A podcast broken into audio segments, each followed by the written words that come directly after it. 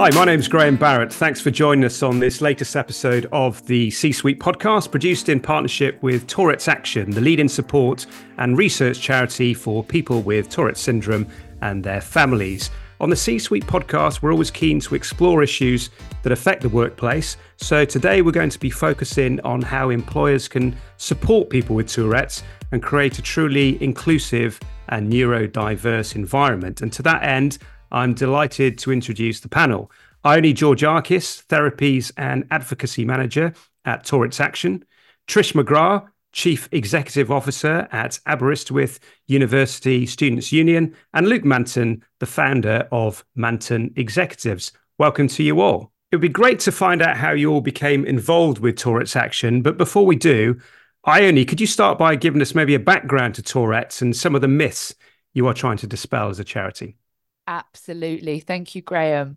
So, thanks for having us on today. It's really exciting to have a chance to discuss this and share the panel with some, some other tickers and, and people who have engaged with Tourette's Action. So, as you mentioned, I'm the therapies and advocacy manager at Tourette's Action. I'm also an adult with Tourette's syndrome and an occupational therapist and I use my lived and professional experience to to train and upskill people on all things tics and Tourette's. Essentially, anyone who will listen to me. But Tourette's is, I suppose, a, a still an incredibly misunderstood and stigmatized condition. There are a lot of myths that surround tics and Tourette's. And I think that, in my experience, unless you work in the profession, you love or live with someone with this condition, then you only understand the myths and you don't necessarily know what the reality of this condition is. So, tics and Tourette's, first of all, isn't rare. It impacts around 300,000 people in the UK alone, one in 100 school age children. And in all honesty, it is likely to be much more prevalent than that, much more common than that. But we know that there are so many barriers to accessing assessment and treatment for, for tics and Tourette's. It is a neurodevelopmental condition, which means it, it typically starts in childhood. That's not everyone's experience. And it causes involuntary sounds and movements called tics.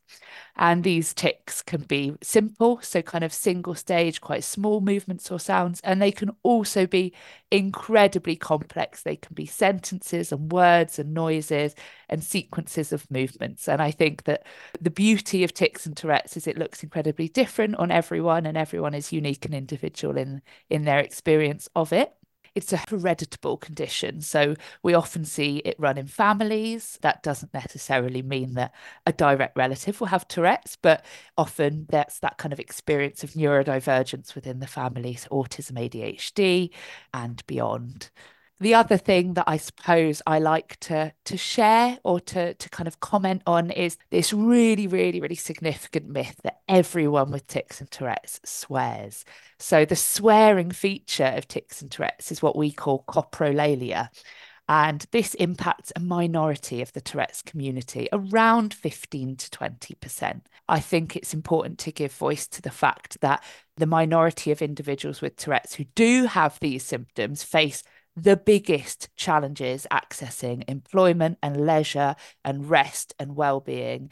They are the people who are most at risk of kind of stigma and kind of self stigma as well as social and societal stigma. And also, we know that individuals with the, the most severe Tourette's profiles are more at risk of having these copro phenomena symptoms. So it's almost the kind of the perfect storm. But it's not the experience of everyone. And it's important that we are able to accept and accommodate and embrace every individual profile and presentation of tics and Tourette's, however it may look.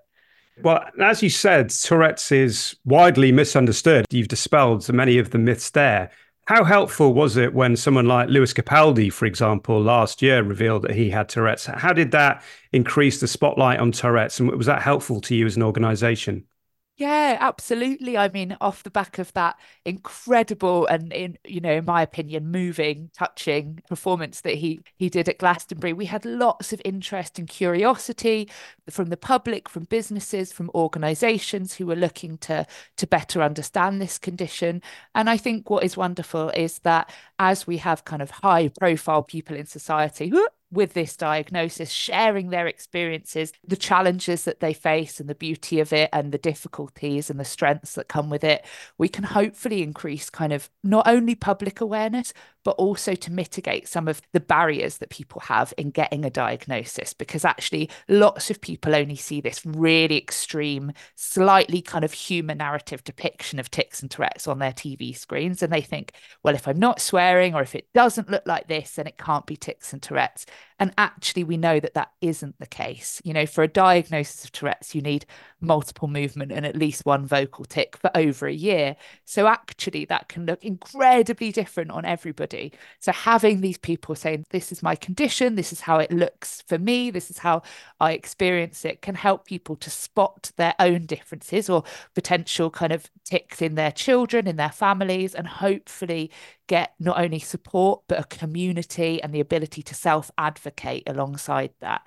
So thanks, Lewis. okay, well, let's bring our other guests into the conversation now. Trish, tell me about how the relationship between Tourette's Action and the Aberystwyth University Students' Union came about. Well, uh, as a students' union, I suppose we already challenge ourselves to be uh, inclusive and consider kind of how a, a, real diverse range of students and people can get involved in our activities.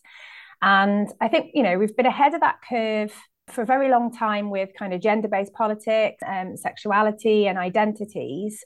We've been looking at race equity and challenges around that and physical disabilities for a really long time. But I think if we're all really honest, it was only it was pre-COVID we started to look at neurodiversity and we had some great training. We trained all our staff team to look at neurodiversity. It fascinates me now that Tourette's isn't included in that. When we looked at it, it wasn't part of it. And when you consider the prevalence of Tourette's versus, say, autism, correct me if I'm wrong, Ione, it's, it's about 1.1% diagnosed population with autism. And as you were saying before, around 1% with Tourette's. It really surprises me now that that isn't isn't looked at and so I think, you know, we were already very open minded and changed a lot of our practice to be as inclusive as we could to neurodiverse people. I got an ADHD diagnosis myself as a 40 year old woman during the pandemic and opened my eyes even further. But it was only really um, when we had one of our elected students, so five students are elected to work with us each year. And a couple of years ago, one of those elected students was our disabled students officer, Cameron. And Cameron is very open about his multiple kind of neurodiverse conditions, including Tourette's. Cameron fits into that smaller percentage that Ione talked about before, where he had quite complex vocal tics and um, he was really anxious about starting with us. So, as we do with all of those people, we, we sit down with all the people who are elected, we sit down and have a chat and kind of think, you know, how how are you going to get the best out of this year that you're with us? It became instantly obvious to me that the first thing we needed to do was Cameron needed to slot right in and not be worried about what other people might think of him or what might happen or what he might say or what he might do. And the best way to do that for me was to get our staff trained. So I had a quick Google and found Tourette's Action and got in touch with them. And what an eye opener that was. So it was actually Ione that did our training. So we trained the whole staff team. Cameron was invited to that training as well, so that he could see what everybody um, was talking about and he could contribute to it. And, and yeah, we, we spent an hour and a half with Ione upskilling ourselves and increasing our knowledge. And then we changed our practice from there. So yeah, that's how we first got involved. And then we wanted to deliver more training. So we did more work with senior university staff and other students. And Ione and um, Tourette's Action delivered that for us as well. Excellent. Great to hear your story. Luke, let's bring you into the conversation now. As I said at the top of this podcast, we're really keen to see how Tourette's is kind of understood in the workplace and uh, how employers deal with people who who might have Tourette's. So I'd love it if you could share your story. Of course. So, oh, fuck off. Oi. As you can hear, I fit into the smaller percentage of people with with the non-socially accepted version, apparently, of Tourette. Balls.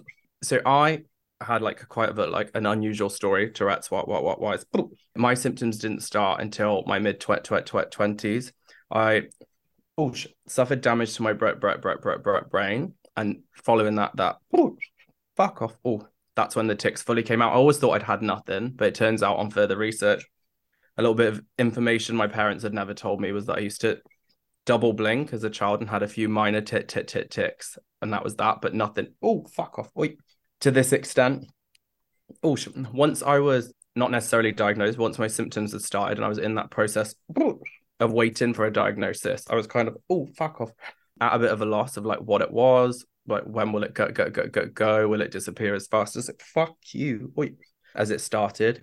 During that time, I kind of had no diagnosis, so there's no protection that comes with that, that, that, that. People don't know, oh, oosh, about any other tic disorder, let alone to, to, to, to, Tourette's. I personally, I didn't even know that an adult could get to Tourette's until it happened to me. me. And because of that, I lost my jo- jo- jo- job. They called it invited. I was invited to leave, which is just a nice way of saying you're fired. So, how did they approach? So, sorry to jump in, but how did they approach that, and what, what kind of reasons did they give for letting you go? So, I managed a large corporate dental pra- pra- practice, and on top of that, I was the oh, the national head of marketing.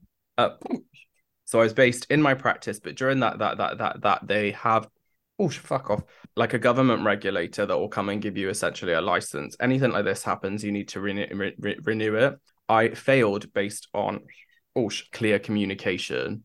So due to that failure of this clear communication oh because my stammer was also a lot worse back then too. It was deemed that i was unsafe to be able to manage in that role. I could have technically done oh continued to do the marketing role but they thought it was easier for me if it was just a sort of clean break, break, break, break, break, break, break. Now I'd worked so hard in everything to get the position I had had had had. So not only did I have this sudden onset of tit tit tit tit tics, I then had no career, no way to pay my mortgage, no options. Oh, I had a string of interviews trying to get jobs that I was more than qualified for for for and oh, fucking out oi balls. My CV would get me in, but as soon as they met me, it was an instant no, no, no, no.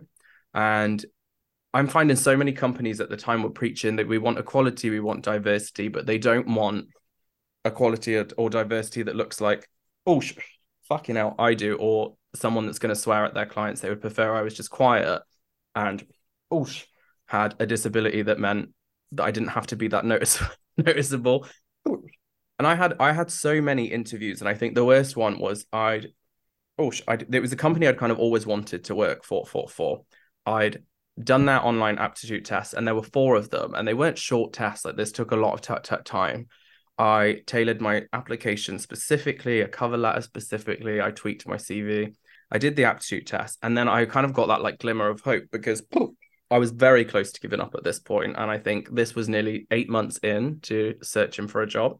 Oh, due to the scores on my aptitude test, they sent me a really nice email. Um, said they'd read my application, my CV, and this and this, oh, and the scores have kind of let me bypass the first round of interviews. So in my head, I'd kind of like sold it. I thought, oh, this is this is it. I've sorted the problem. I'm going to get this job. the second round of interviews, I think I was up against three other people. Fucking hell! Oh, interview was booked for an hour and a half. I drove an hour to get that that that that that. Well, my partner drove me, and um, oh, and once I got it, it, it, it, it in, it started straight away. The receptionist was so rude to me, me, me. I think she thought I'd got lost at first or I was in the wrong pl- pl- pl- place. She asked me just point blank in front of other people waiting, like, what is wrong with you? Why? Oosh, oosh. Like, what is all of this? So I explained it and she looked really concerned, made a quick phone call, and then she said she'd walk me in. Oh, she walked me into the interview room and there was a panel of four people. Had a printed interview pack on the de- de- desk with my name on it. Obviously an hour and a half time i'm about to spend with these pe- pe- people. She explained for me what my condition what what what what what what, what was. My tics were worse than normal because i was nervous anyway which is what happens. Any kind of heightened emotion is going to increase your tics. I then had to stand there like an absolute tit while they spoke about me to each other and then told me that I wouldn't be suitable for the role, but they really appreciated me apply- applying. They didn't even give me an interview out of like courtesy. that was it. So I was in there, I think maximum four minutes. Oosh. That was kind of like when I was at my lowest. And that following that, and I've spoke about it before, but I following that I tried to take my own life because I thought I have I hate the way I am now now, now. I hate this condition. I was isolating. I couldn't find a way out of it. Following that that that that that that that that that that was when I found Tourette's action. I finally got to speak to people who had the same condition I did because I'd never met anyone with Tourette's. I didn't know anyone else. I got a load of extra information. And that meeting other people was kind of that type, like bit of self acceptance that I need, need, need, need, needed. And it gave me that boost to think if no one's going to employ me, me, me, me, me, then I'll just employ myself. Set, set, set, self. And I used the skills I ha- ha- ha- had and I started my company. Initially, whoosh, the advice I was given by a neurologist, no, no, no, no, no less, was don't try and do anything like that. It's too stressful for someone with your condition. Here's a list of the benefits you can click, click, claim. Just do that. And I remember the the total for the benefits was nine hundred and thirty pound per month collectively. And I thought if I can earn more than that myself, then I've done, I've I've I've won. Like I've kind of done it. Oosh. I fuck off. I started my company just based on the skills I ha- ha- ha- had. It was originally under the umbrella of a virtual assistant, and admittedly, a week before, I didn't even know what a virtual assistant was. But I thought we'll we'll go go with it and see what happens. Initially, it was like quite quite quiet, but I was kind of getting these small bookings in, and I was so proud of myself, and it had given me that confidence to do to, to, to, to do it. And then a further building of confidence I shared my story just on I think it was like a 50 50 second video or something on LinkedIn about um like that I had Tourette, to, to, to, Tourette's and I kind of wanted to, oh, fuck you, bitch, make people aware that you could still have a career or still do something with it. And then since then, everything had kind of blown up and I've, I've been fully booked since I now have two offices. I have a team of nine and it's, it's just absolutely what, what, what, what, what, what, what, what, wild. Yeah, it's it's an incredible story, you know, and I just cannot imagine going to an interview, being as nervous as anyone is for an interview, doing so well on an aptitude test, and then basically being told straight away that you're not going to get the job. That's absolutely disgusting. There's lots of things to unpick there. Ione, from your perspective at Tourette's Action, what's your initial reaction to that story? I mean, Luke, you blow me away every day. It's it's amazing. Number one to hear you speak, and I think you're just such a testament to the ingenuity, the resilience, the creativity, the motivation, the drive, the compassion, you know, the skills that are so often embedded in the neurodivergent community. And if people and if employers and if organizations are unwilling to make very, very simple, most of the time, reasonable adjustments, mainly, let's be honest, that relate to understanding compassion and acceptance, which costs mm. nothing, then actually they don't deserve to harness the incredible skills and talents that sit well beyond the general population that individuals like Luke have. And I'm so sorry that you ever had to live through that discrimination in order to come to, to the amazing point that you are at now. And you really are. It's so great to see. And I think you're such an incredible role model for people in the Tourette's community who feel that they can't do it. And we know we speak to young people with this condition and they say, I'm terrified for what my future is going to look like. You know, will I get married? Will I drive? Will I have a business? Will I? Of course you will. Of course you will. But you need, you know, pioneers such as Luke there showing that this this can be done and that we are always there at Tourette's Action to to offer any support, input, advice, or advocacy that we can to help you on on your way. Luke, just come back to you briefly, because obviously we want this podcast to educate, we want it to inform, we want it to, to make sure that nobody goes through those experiences again. What are some of the kind of practical steps that Tourette's Action gave you that that really helped you along the way? one of the big things they did, which was absolutely huge for me at the time, and I think for them may have been a relatively small thing, but they ran group sessions of other people with Tourette's, and that used to be like the highlight of my calendar.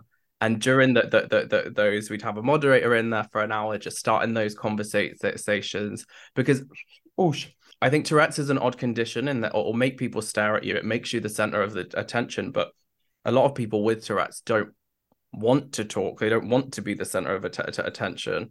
So having somewhere or someone from tourette's in that call starting those conversations asking those quite quite quite quite questions being there to give you that information you want that's when you start chatting to other people with tourette's and you realize that oh i'm not the only one one that's like staying awake at night because i can't stop ticking like i'm the i'm not the only one what what what one that can't can't go and do a food shop on my own. And i think those kind of things were like it just took away that isolation which then allows you to kind of just get on with what you want to do, to, to do and build that confidence back up they also did a thing which was an in-person event which i went oosh, for the whole weekend where they just hire an entire hotel and it was just filled with filled with people with t- t- t- t- t- Tourette's, which was as entertaining as you could ima- imagine. But it's stuff like that, like that. That is an invaluable experience that number one I will never forget.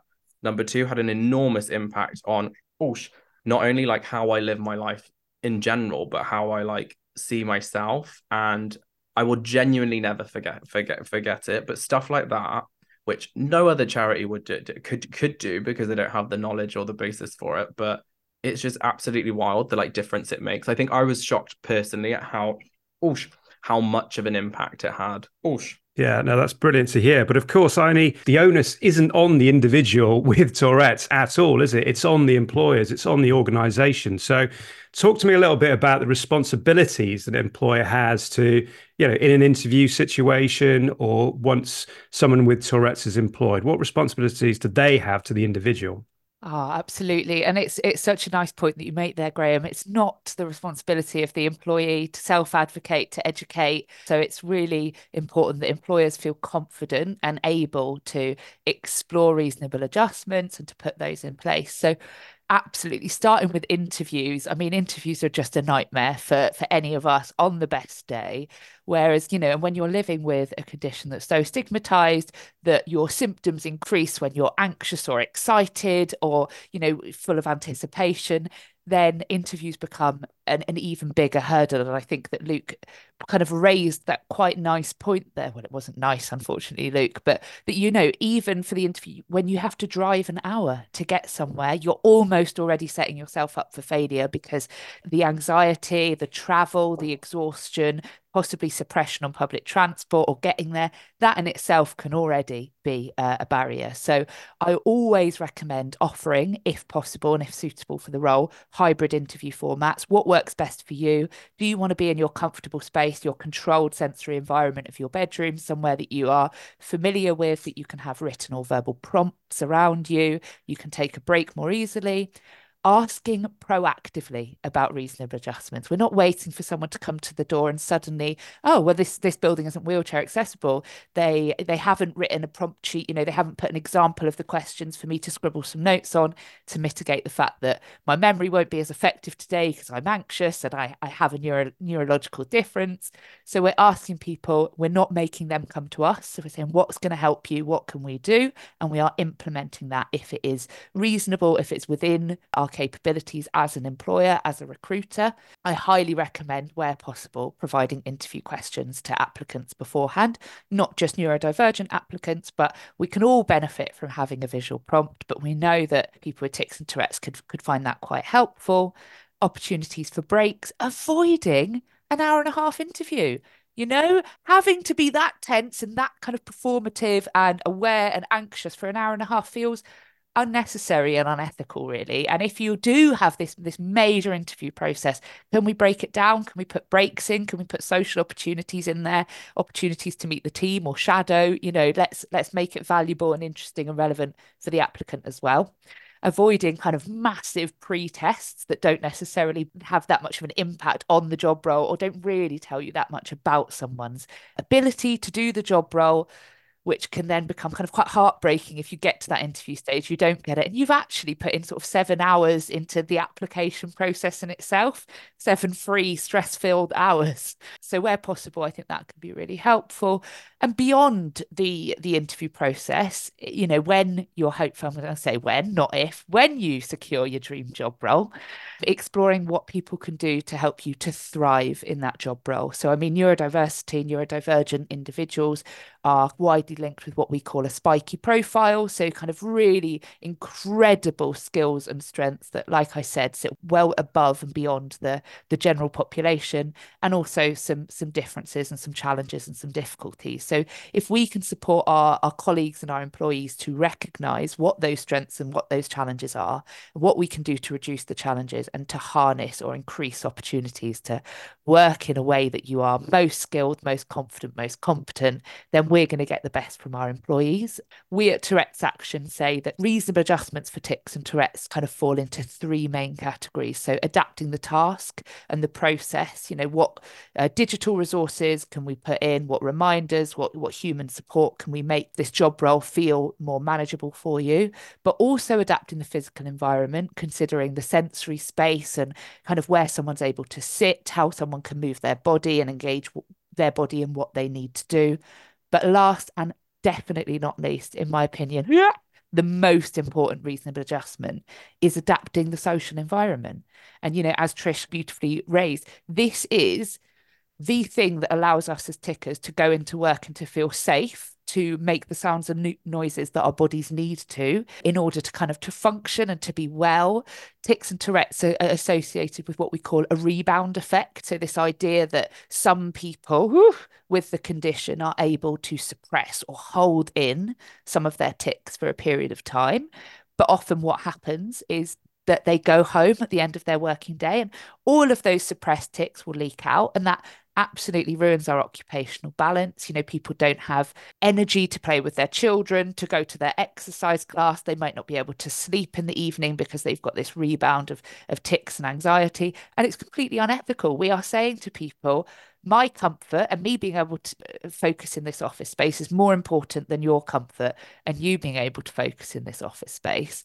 I will tell teachers, employers, friends, family members, if you want the best from someone with tics and Tourette's, let them tic. You know, if someone is holding in their tics, if I'm suppressing my tics, you are getting probably 30, 40% of me. My working memory is poor. I'm tense. I'm unable to kind of authentically be who I am and and that that shouldn't be the case for anyone so we want to allow people to, to be themselves and to feel that their team truly understand the nature of this condition and that's why we do employer training and that's why we have online resources available for employees and employers who are working with someone with tics and tourette's or who are looking for a job as someone with tics and tourette's and we hope that that the knowledge is is power and that we can hopefully avoid situations in the future like Luke had to to experience in those years and we're moving away from that I hope. But we've got a while to go I think.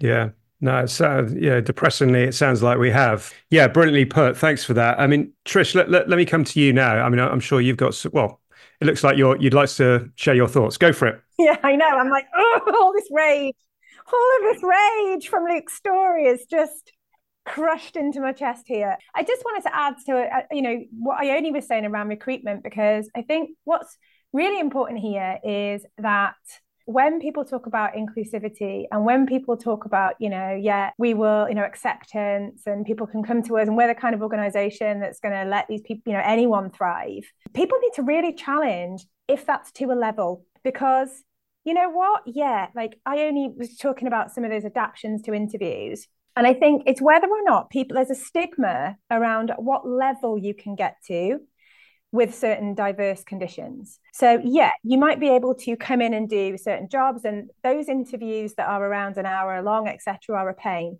Try going for a CEO interview. My interview was a day. Sometimes it involves going for a meal overnight. Thankfully, mine didn't. And then the next day as well. So, how on earth is somebody supposed to come and take part in that if they have a number of diverse conditions, particularly when you think around Tourette's. So, you know, one of the things that I don't think has been said yet is that, that there are a lot of co occurring conditions. It's likely that someone with Tourette's will also have another or multiple co occurring neurodiverse conditions as well. I think people need to challenge themselves, employers need to challenge themselves to think, even if they are accepting, does it have a limit? Does it have a progression limit? Because is it, you know, Luke was talking about being a, a practice manager. Is it, oh, well, that will be okay? Can we imagine people in certain roles, but not in others?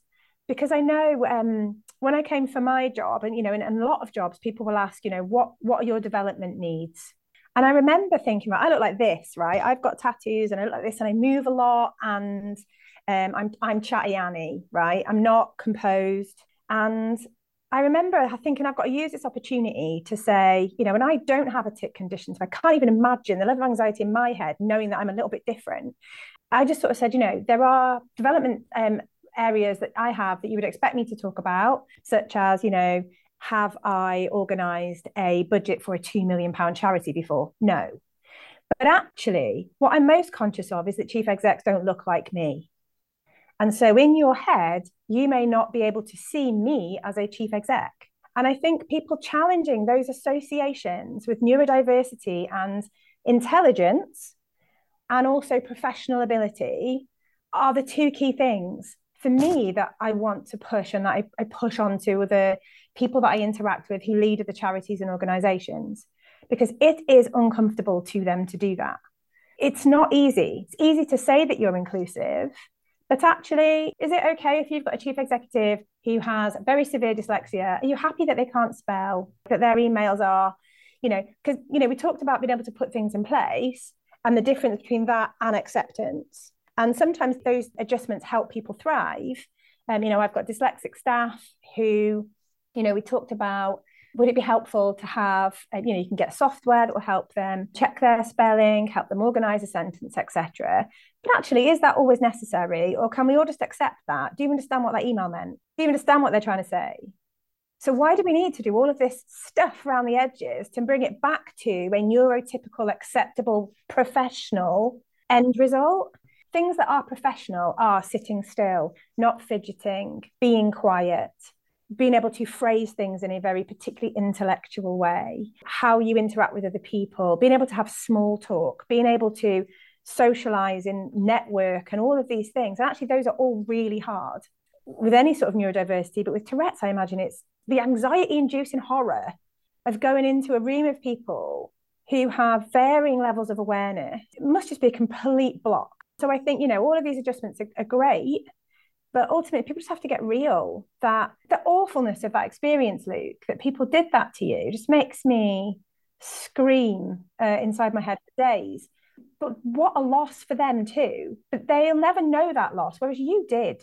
And you asked before about Lewis Capaldi. And yeah, Lewis is great, but where are like Luke actually? What brilliant role model that's not in the creative industry? Because when you look at people who are role models for neurodiverse people or people with Tourette syndrome, who are they that are successful in business and uh, leading their own companies? And there are a lot of creative people, and that's wonderful. If you if your goal is to be a creative person, absolutely. What would be good then now is to talk about how the workplace could and should look. Trish, I'll come back to you in a second just to talk about maybe some of the steps you've introduced at Aberystwyth. But Luke, maybe come back to you first. I mean, obviously, I would assume that because of your horrendous experiences, that your workplace looks completely different to that one employer where you went for interview. It absolutely does. And I have this rant so often businesses just need to take a small financial hit to make the biggest difference. I say this time and time again. Like I've I've made so many changes here to make people comfortable. In my team, we have ADHD, autism, dyslexia, dyspraxia, oosh, OCD, and Tourette's. So oosh, I have a naturally diverse team anyway. This office I'm in now is actually next door to my normal office, and this is what we use as just a chill out space. We've got TV, sofas, that kind of th- th- th- th- thing, which anyone is welcome to come in here when when they need to, to, to whether they want to work in here or just want some time out. They have flexible schedules. They can work from home when they need to. To, to, to, to, to, to. Funnily enough, they all choose to work in the office, and we all work together. The majority, like probably ninety nine percent of the time. Or if they need a break, they can take breaks whenever they what what what what what what want. If they oh if they need to phone in sick, for example, I do not need a phone call. It's not up to me to tell you how sick you are or how you're feeling. As long just let me know if it's a text or whatever. I don't care. care, care, care, care. I just want to know you're okay and that you won't be that that that that that. I'll deal with the rest. Oh, when I have meetings, for example, I'm not going to be like, we've got a big meeting tomorrow at three and then leave it at that. I'll tell them next week we're going to have a meeting. Here's the points I'm going to bring up. Jump on that doc and add anything in you want. We have a catch all email address that everyone has a login to. I was like, if you want to tell me something privately to add to the list, email me from that one and I'll add it to the li- li- li- list. I'll always back them when when there's issues with clients. I because it's a lot easier for me to replace a client than replace someone in my team. And I think quite a lot of the times in business, you get oh, you don't get backed up enough by the people that are in management or by your bot, bot, bot, boss. And I need all of them to know that they have that level of support. So I still have I have two managers now in this team, and both of them have been trained to work exactly the way I do. And they all say how freeing it is. And it does seem really chilled and really relaxed here, and it is, but everyone gets their stuff done. We have let people go in the past. Oh, one, because he kind of came from a solidly corporate background, background. And I suppose here does seem incredibly relaxed when you get to that. But I think in in a sad way, it's sometimes like that these like my team have probably been so used to having to fit into a normal box and try their best to work and struggle that when they're kind of free now to do work how they want, they're just absolutely flying through it because they're comfortable. So I've put I've made so many rules around comfort and just being accepting and I think it's coming away from that whole like it's so like 1980s of like 1980s corporate world of like this is how you dress, this is the time you get here. Like we stamp in, we stamp out kind of thing. And I've just got rid of all of it. Our policies are easy to read. Our contracts are easy to read. We have like an audio version of each one. Not that anyone in their right mind would want to listen to it, but that's just an option. And I think anything that can be done, we do do. And yeah, I just find I find to me, I I think it's common sense to do these things. I want these people to work their best. I want them to stay, mainly because I did test recruitment. But oh, um, and I love working with all of them, and we've just made it as easy and chilled as possible. And it absolutely baffles me that people are missing out because I have some of the most talented people in their industry in this team, and they've just been passed over by others. And now those companies that originally passed them over are applying to work with us for us to do the same work that they would have done for them. I'm, I'm clearly doing something right, but I still come under a lot of criticism for doing things differently. Oh, you can't be too friendly with your team. If you give them an inch, you'll run a mile. And that mindset is fucking balls. Oh, pretty much. Um, that mindset is so outdated that you it needs to it needs to change because I'm doing it and I'm doing it well well well well well well. well. So personally, I would never. I don't think I would ever go back to working in just a typical place. No, no, no, no, no. Can we all come and work with you? Yeah.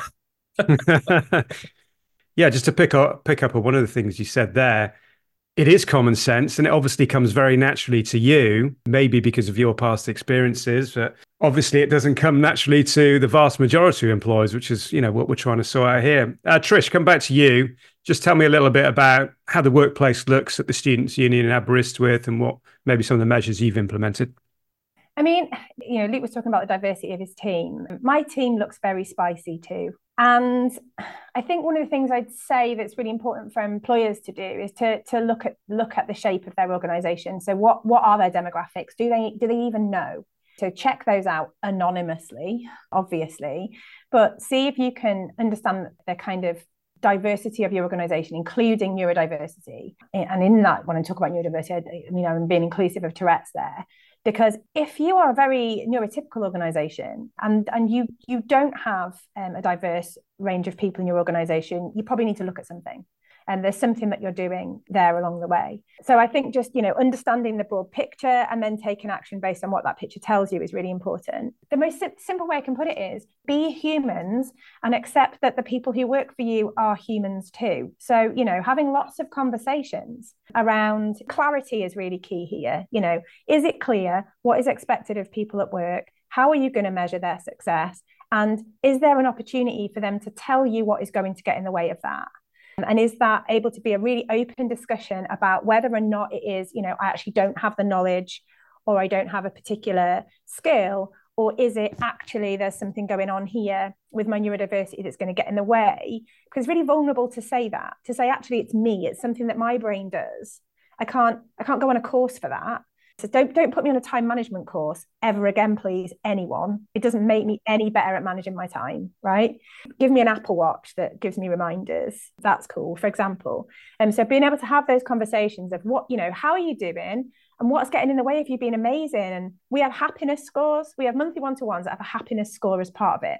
Because actually, I want people to bring their full selves to work and be happy.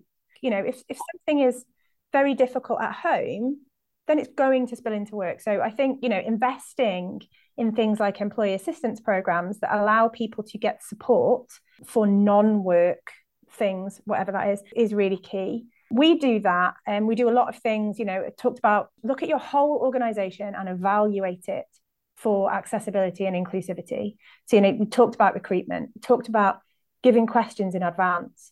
And we've been doing that for about four years. And when we started doing it, it's, it's more kind of happening now. When I talk to other students' unions, for example, it's quite prevalent that people would turn around and go, What, should you give people the questions in advance? Yes. Well, doesn't that mean they're going and they don't get beyond that? Because what they're going to say is, doesn't that mean they're going to prepare their answer? Yeah. Does that mean they're going to be able to give their best answer and represent themselves the best they can? I think it might. I think that's what I'm trying to do here. Yeah, that's crazy, actually. You say that. Yeah, of course, a considered response is much better than a spontaneous one. It's challenging your preconceptions. If, if you are neurotypical and that is how you work, you really need to start to try and think differently. And it must be very hard. I don't know what it's like because my brain is different. I try and evaluate all areas. So in recruitment, what would it what are the barriers? Can you see them? Get organizations in if you can't do it to look at what you're doing. But I think the biggest thing is challenging behavior that goes against those values. Living as values is being really important part of your business. And one of those values being around inclusivity and getting the best out of your when I say that, I think about it as getting the best out of the people who work for me. That benefits me.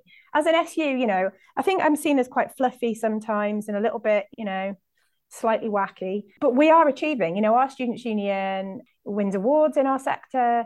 We have very high engagement. You know, 60% of our students were involved in the students' union last year. We're not doing this at the expense of our productivity or our work.